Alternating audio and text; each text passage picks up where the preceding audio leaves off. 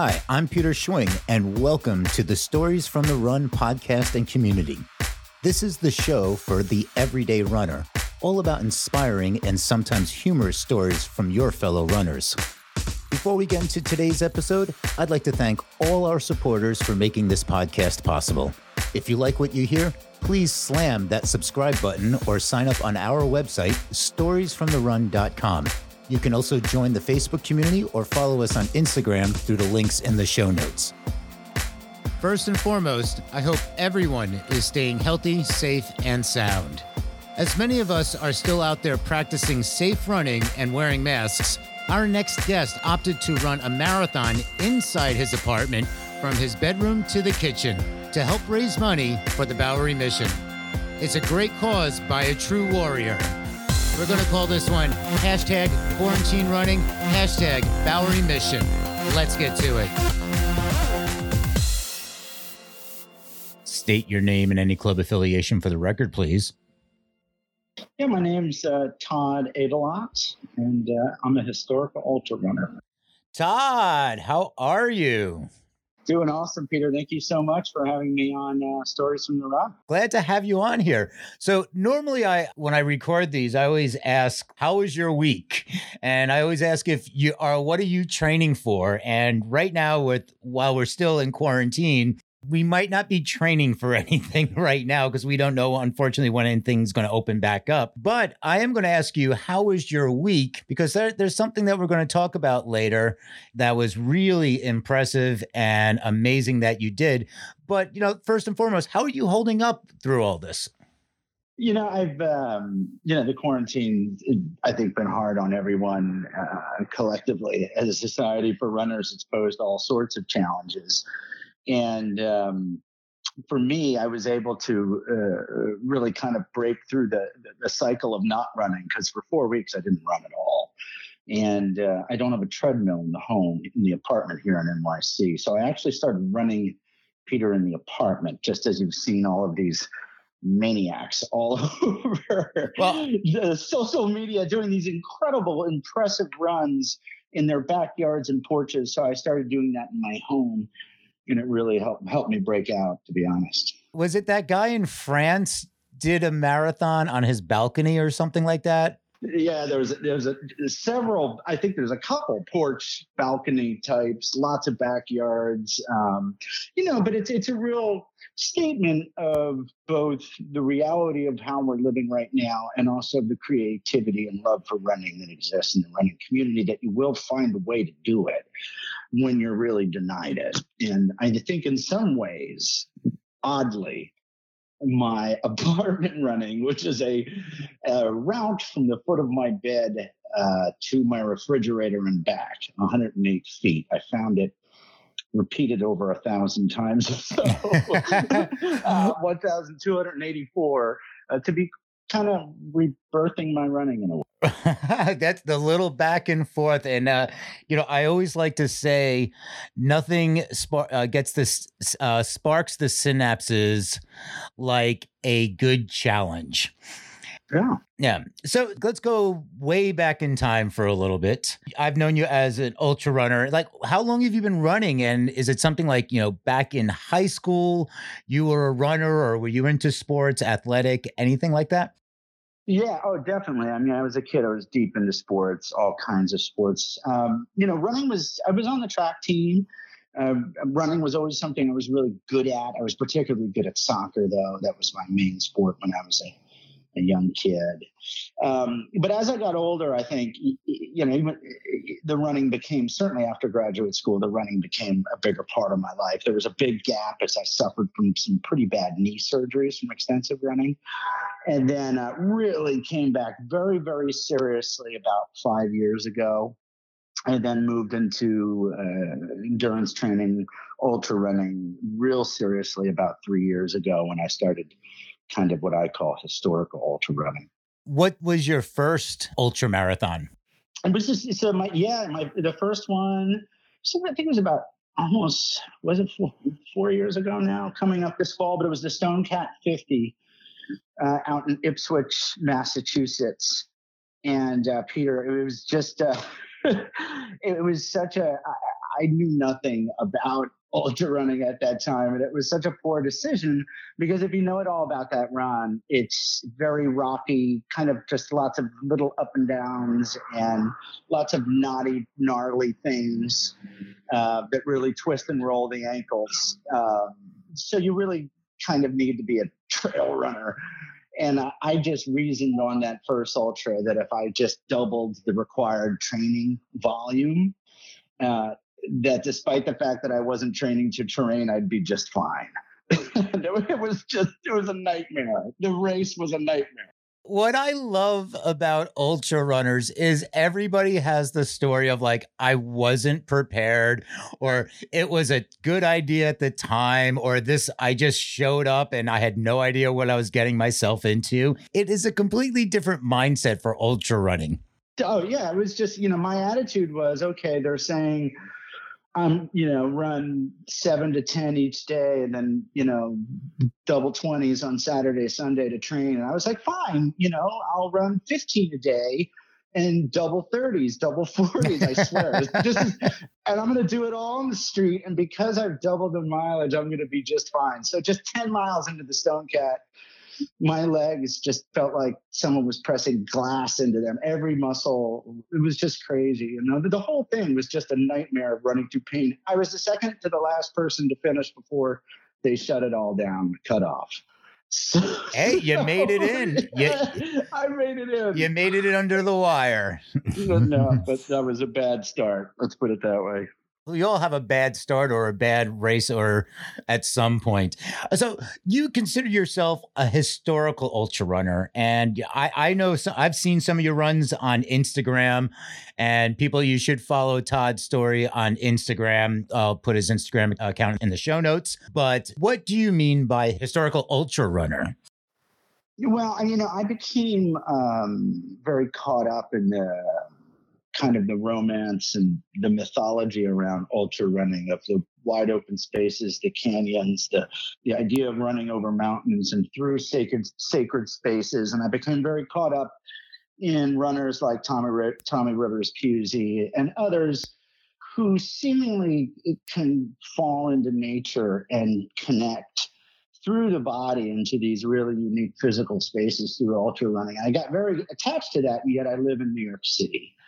And doing that and achieving that in the middle of this urban jungle is just about impossible. You have to really add in hours of driving and and and when ultra running is already requiring 12 15 hours away from my wife and son you know adding mile car mileage onto it just doesn't make any sense so I, initially i became frustrated that i couldn't do that and become part of that and i'm deeply interested in history, deeply interested in New York City history.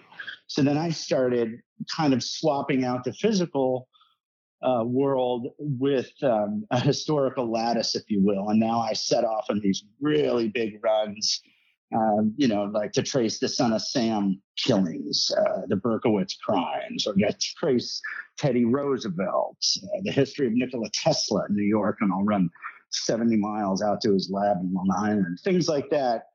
Um, so it's just replacing that kind of uh, physical world around you with a historical one to achieve really the same effect, which is to lose yourself in a running experience. You did one uh, that was the French Connection as well. Yeah, definitely. That was. Uh, you ran the car chase scene.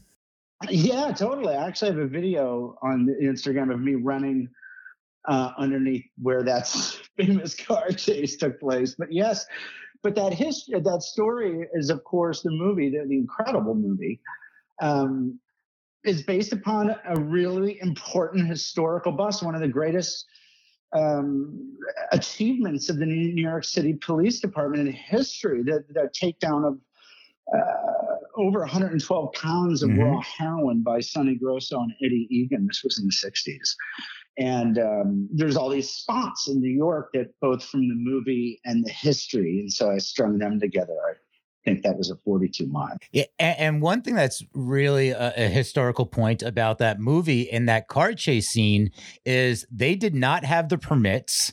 They just filmed that rogue, didn't close any streets, and there's an accident. They hit the car pulls out and they hit a car. That's a real that that really happened. That wasn't a stunt person in the other car. That was a real person in that car, not knowing that there was being a movie being filmed.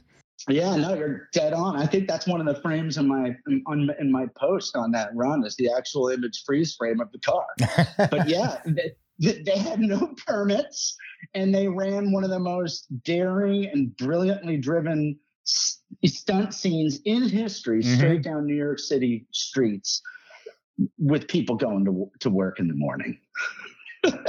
And I think the way the story goes that they'd asked the NYPD for help in shutting down some streets, and there was a major gap. And this is one of those gaps. Yeah, I think that chase scene only rivals Steve McQueen and Bullitt. Oh, definitely. Yeah, those are the two good ones for sure. So, so Todd, we uh we always like to talk about best and worst races and what we've learned. And I, I know you mentioned that your your first one, but in your historical ultra running, is there one that has been particularly extra challenging for you? Yeah, I mean, there's there's there's one, and it's it's the only historical ultra run that I uh, DNF'd on, and that was the 90 mile Howl Ultra Run that I took on uh, December 16th. Now, after collaborating with Allen Ginsberg's um, estate and and his huge following on on social media, I was so kind. To, uh, uh, the, the people there were so kind to, to actually take me in and um, trusted me to take on this huge run where I would, um, you know, take on the entire history of Allen Ginsberg in in uh, New Jersey and New York City over one massive run. But um, I shut down at 42 miles in the middle of December 16th was one of the biggest nor'easters of the year, mm-hmm. and I made a really poor, poor decision. Uh, that I do regret, but it was it's a lesson learned. Um, you know, I've had this, Peter, I've had this kind of um, inner philosophy that's guided me through three years of this of these super long distance runs and that is i never ever cancel the run no matter what the weather mm-hmm. and no matter what it's going to be when i commit to it being like friday and saturday and sunday come what may, whatever that weather is, blizzard or rain, I'm going to run it. And I've been successful at doing that for three years. And, and I do that in training too. Like if I'm going to be training at five after work, at five after work, I don't care what it is. Um, and it's really valuable for a runner to approach running like that because first it makes it really interesting to train in a variety of conditions. Um, but more to the point, it prepares you for when you are out there on those long runs and the weather does change, you know how to deal with it. Right. Um, I always like to say, don't skip rain day in your training. yeah. Yeah, you, you it's can't. Really valuable, and some of those runs become really fun too, to be honest, in a weird way, but they do. Um, and on this particular case, so I've just been really kind of like proud and almost arrogant about the fact that over three years, even if it's a blizzard, if it's like, uh, you know, one of these terrible bomb cyclones in the winter, I will just go anyway. And I've always been able to do even really long distance runs like that. Um, and in this case, there was this huge storm forecast, ice and rain at 35 degrees. And I arrogantly didn't cancel. And then I made it um, I'd say about 35 miles, and it was clearly getting, it was raining and it was freezing uh, in New Jersey, and I was getting hypothermic. And then um, I just had this really intense, weird, kind of quasi terrifying moment in the run. So it was, uh, I think, I don't know, did I tell you about the deer, Peter? I don't know if no, I, you didn't. You didn't tell me about the deer. So get this. So I was like really suffering. I mean, I really was. I mean, it was like pouring. It was like the worst rain you could ever want as a runner. Like hard and cold. And there were even some cars like sliding. I could see them sliding on the road. I was kind of off the side. I was on this what was a tiny shoulder. I ended up on this terrible road in New Jersey. I had made a wrong turn. I had a very small shoulder, so it was dangerous and there were cars slipping around, and I was very worried. I was filled with fear, and I was really getting consumed with fear, and I was really very, very cold. And um, every time a car would come, I was so worried they were going to go off the road and hit me. I would jump off the road into the brush. And it was just like three foot high weeds, basically, along the shoulder. And then there was a guardrail there. But so I, I would do this every time a car comes and a car's coming. And I did this. And there was this deer just just hit. I mean, its head was smashed open. It was so graphic, oh. Peter and my foot was literally headed toward it. Like I was stepping through the weeds, and I'm like, oh my gosh. In my mind, I see a deer flash like a photograph. And I like stumble beyond it because I didn't want to step on this mm-hmm. deer. Um, and so I fell and I'm like all muddy and like a wreck. And then I like keep running. And now my mind starts, and I go back out on the road that my mind starts like eating away at me. I'm, I, I am convinced it's a memento mori. I'm convinced it's a reminder of death. I'm, I'm convinced I'm like, is this what happens right before I die? Yeah, that's a sign. That's trying to yeah, tell you something.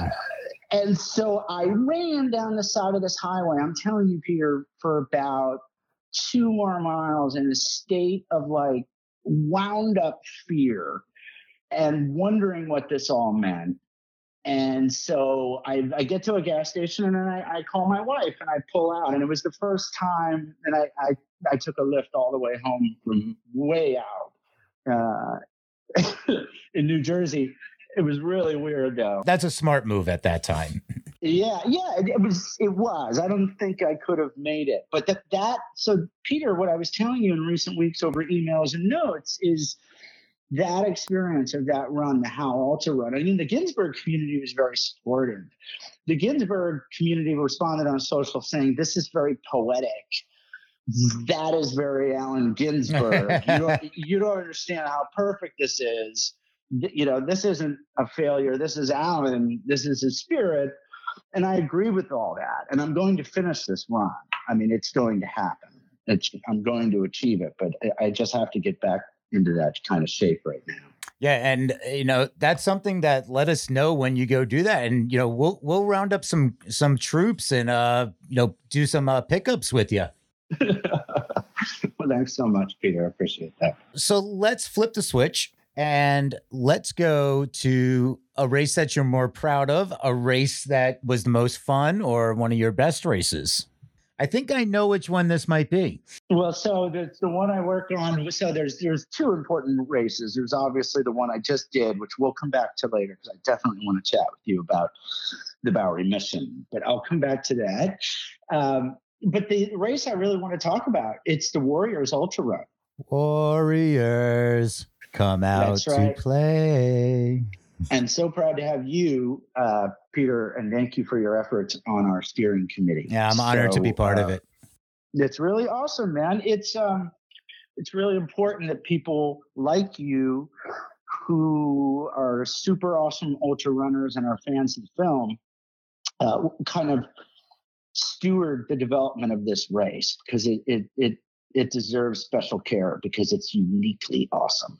And what what I can say is that was probably one of the most fun races I ever did. Let's stage the scene here. It's based on the movie, the 1970s movie, The Warriors, which is all the gangs of New York all get together. Somebody's shot. They're going out and they blame it on the Warriors gang. And the Warriors are originally from Coney Island. So everybody starts up in Van Cortlandt Park in the Conclave at one in the morning. That's when the um, that's when everything took place. That was the starting point, the the gathering of the gangs. Now the Warriors are being chased, and they have to get all the way to Coney Island, and you have all these other gangs chasing after them, the Baseball Furies, the you know, the on and on, and this run was built on the spirit of that that started at 1 a.m in van cortlandt park in the dark and i think it was most appropriate that the weather it the temperature dropped and the entire field going into the woods was all like a low hanging fog and a mist. It was so eerie at that moment. Yeah it was uh and you were part of the original pioneers peter because there were only about 30 of us at that original Warriors Ultra Run. but yeah, it was a total scream. And for those, eh, you know, if you're for those not familiar, the, the, the what the movie traces is the gangs in the eh, eh, in the movie. The gang is framed for a murder they did not commit. The, the gang called the Warriors, and they then have to flee from the South Bronx all the way to their home turf on the beaches in Coney Island. And we recreate that run in the middle of the night, fleeing through the streets of New York. And in the original, in the original one that I had put on, we held a conclave in the middle of the night, one in the morning in Van Cortlandt Park. And then everyone took off mm-hmm. and uh, down through the Bronx. And when you're running through the Bronx in the middle of the night at, at one in the morning in the dead of summer, it's like a carnival. It's mm-hmm. the streets are are alive and it's magical and the music's pumping. And uh, and then you just go all the way through Times Square and down through the Bowery, and then you finish at dawn, as it happens in the movie, on the beaches in Coney Island. And along the way, you run through two subway stations, which is, uh, I think, a lot of. Was it your favorite? What was your favorite moment yourself, Peter? Well, I wouldn't say it was my favorite moment, but it was one of the more absurd moments was going through Times Square. Because we got yeah. to Times Square, uh, my gang, quote unquote gang, got to Times Square probably around like three, almost four in the morning. And it was still a, like it was still a circus. There was still thousands of people out bustling around. It's, it's like I'm like it's four o'clock in the morning. Uh, I I really I did really enjoy going in the Bronx because we went up Night uh, Knightsbridge Park and so running along yeah. the water and it was just peaceful you just hear you just get lost in your footsteps. And i think coming into uh, probably around union square running through the union square subway station that was a lot of fun. And i think it wasn't like a particular area but it was probably around after mile 25 or something where in brooklyn we went past the cemeteries and there was this long hill. It's like just a two miles of hill or something like that. And you're kind of toasted by then. You're a little like like, what? What's going on? And the sun starts to come up. Like you get yeah. the dawn and it just revitalizes you. And you start now seeing people waking up and like walking their dogs, going to get breakfast. And we're like, we just, we've been running for like since one o'clock in the morning. And now people are waking up.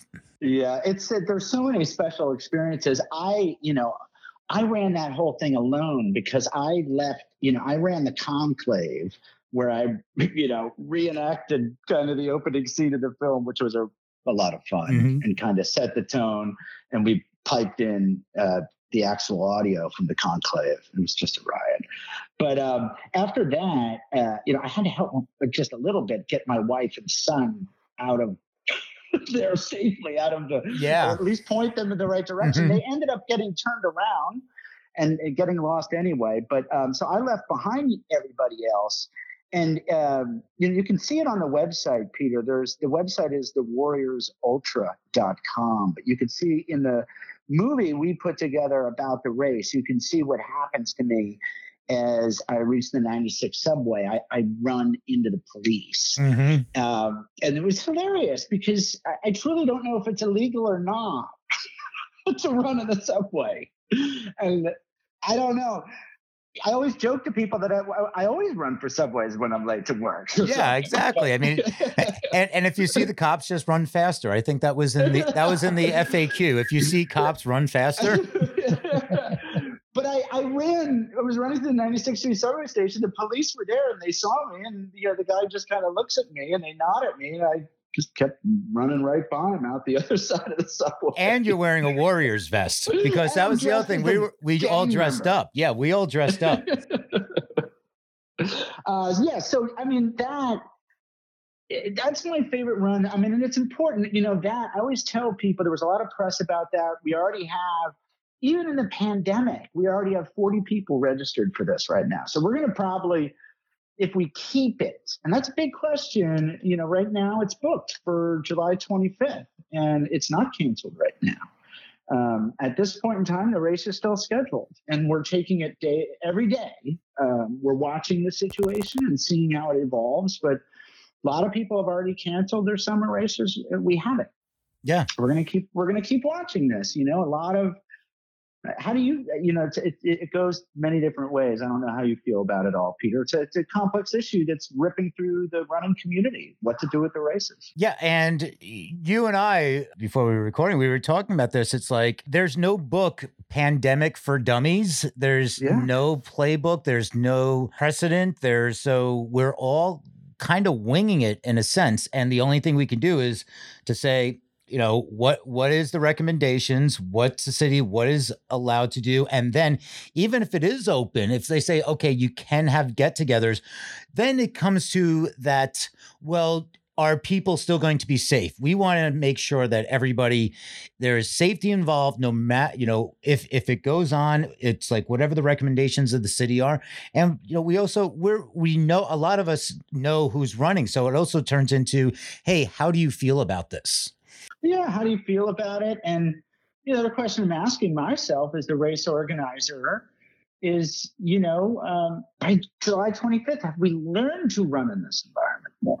I, I don't really? know. I, I, don't even know if I can run that far at this point. but uh, it's like I watch. Um, you know, I'm watching more and my more of my running friends running outside now with bandanas and such mm-hmm. and coverings. I'm watching it more and more, and I'm watching that too. So, um, you know, we're just going to have to keep our head. I, I, people email me uh, almost every day, Peter. I get a note from people. The one thing that it does have going for it is it starts at one in the morning, so it is definitely off hours. Off hours. Yeah. So yeah, we have we have a lot to decide, but we haven't canceled it yet, and I'm glad we haven't, and I'm glad we're being uh, thoughtful about it because we will be. So exactly. So Todd, there's something fantastic that you did this past week. And that's when I was saying, Hey, you know something? Let me ask you how your week is. I want to talk about this. Now, I've followed you on Facebook, and what you did this week was absolutely mind blowing. And we, we touched upon it earlier with people running, uh, doing marathons on their balconies. And you did a marathon in your apartment, but not just for the sake of running a marathon in your apartment. This was for a good cause to raise money for the Bowery mission. So, first, like, what ignited this idea?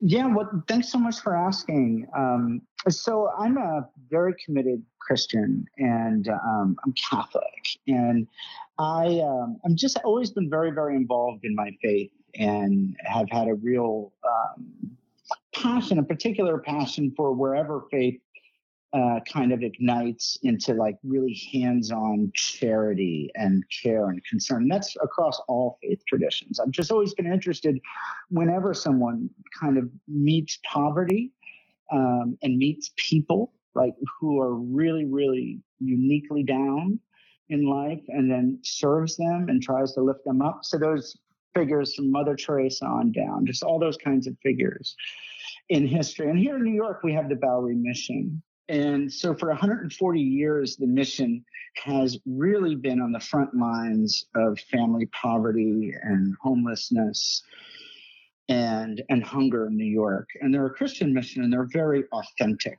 Um, they're just a wonderful people there, just real saints, truly, these people. And they they do an extraordinary and have done. So the mission has many of those photographs you see you see from the Great Depression of the long lines of people waiting for food. That's the Bowery mission many times. And then here in New York, the mission does so much uh, serving uh, those experiencing homelessness, poverty, hunger.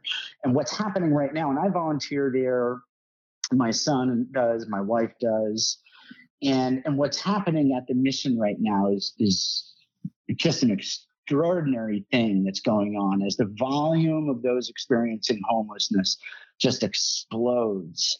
Uh, they're just getting more and more moms and dads with kids in that line in front of the Bowery Mission now, and you're seeing the pictures on TV.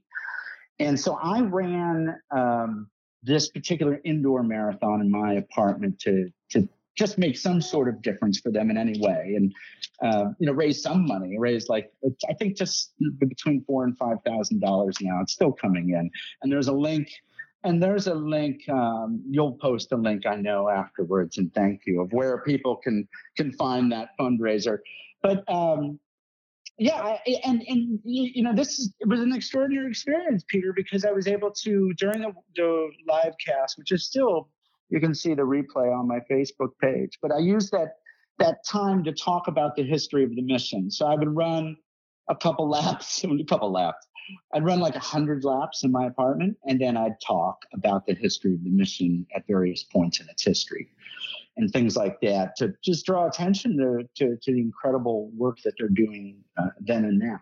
It, and that that's so wonderful. And I was tuning in, and I know there were many different Facebook live streams. I don't know if they were timing out, like Facebook only allows a certain amount of time. Four hours. Four hours, yeah. yeah. So yeah, so it's difficult to run a marathon in your apartment inside of four hours. But I, I did love the fact that like your wife was uh, yelling out to you when people would comment, and you would like say, uh, "Tell them twenty laps to go," and she would post a comment, "20 laps to go," and then you would stop and everything. So what what was the distance? I know you you skimmed over it really quick, but what was the distance between the two rooms? So uh, from the foot of my bed to to down the hall into the kitchen to the refrigerator and back is exactly 108 feet. So then, how and many laps is that? So it requires 1,284 of those laps to make a full marathon. So, um, you know, it, and I have to tell you, Peter, it's a whole different kind of running. I mean, it really is. You're you're doing like a little shuffle. So my pace, my pace, it's 49 to do 49 laps in my apartment. My pace is about 28 minutes on that, and that's a mile.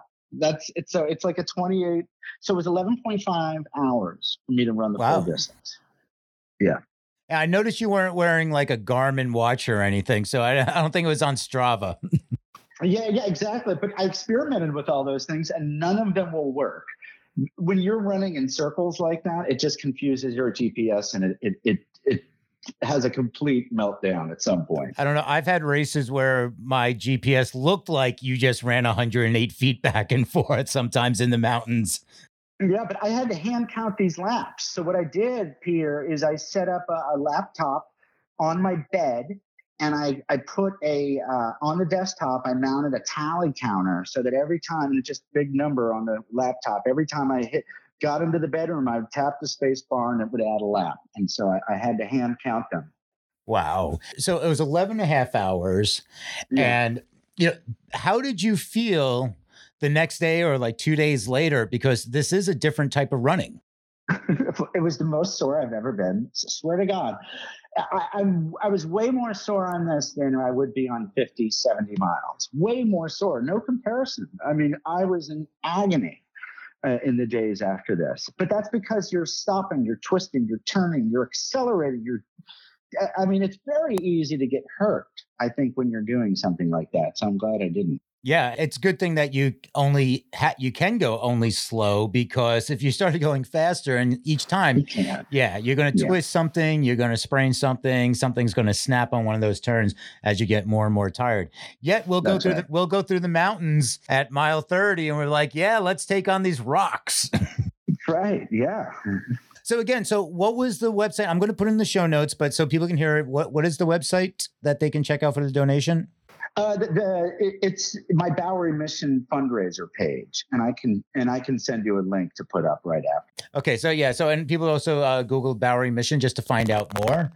Uh, yep. And how and donations will be open uh, accepted for, for at least yeah for at least the next month. I think All actually right. they they're going to leave it up there.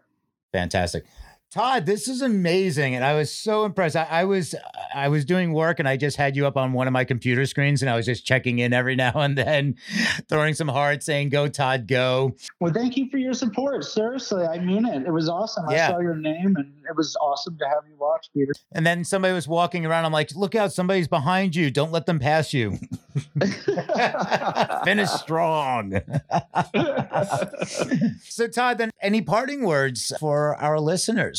I, I mean, I guess the um, I guess the biggest parting words I would offer here, Peter, is that if you live in New York City, you have a tapestry of places you can run to and connect to during running that are fully urban and not out in nature that um, can really drive and inspire your, your running in different ways. So I encourage people to kind of leverage the city that's around them um, in their running because I think it's a really meaningful way to approach it all. Todd, that is fantastic. Thank you so much. And you know, watching you, and uh, I'm I'm so happy to know you, to have a person like you in my life, and you know, thank you for all that you've done and the inspiration that you've given to many. So wonderful. Let's hope this abates soon, so we can get out there and yeah, have some looking forward to human physical like contact, and we can go running, and and the Warriors run will happen. that, dude. We have to do that. And thanks for having me on your super cool stories from the Run podcast, dude. I I appreciate really, that. really really appreciate you having me here. All right. Uh, thank you so much. So you have a wonderful day, and we will talk soon. All All right. right, dude. cheers. Bye-bye. Bye. That's it for this week. Thank you for tuning in. Don't forget to hit the subscribe button and feel free to share with your fellow runners. If you'd like to be a guest on our program, you can apply on our website, storiesfromtherun.com. Because every runner has a story, we'd like to hear yours. Until next time, may the rain stay in Spain and the wind be at your backs. Peace.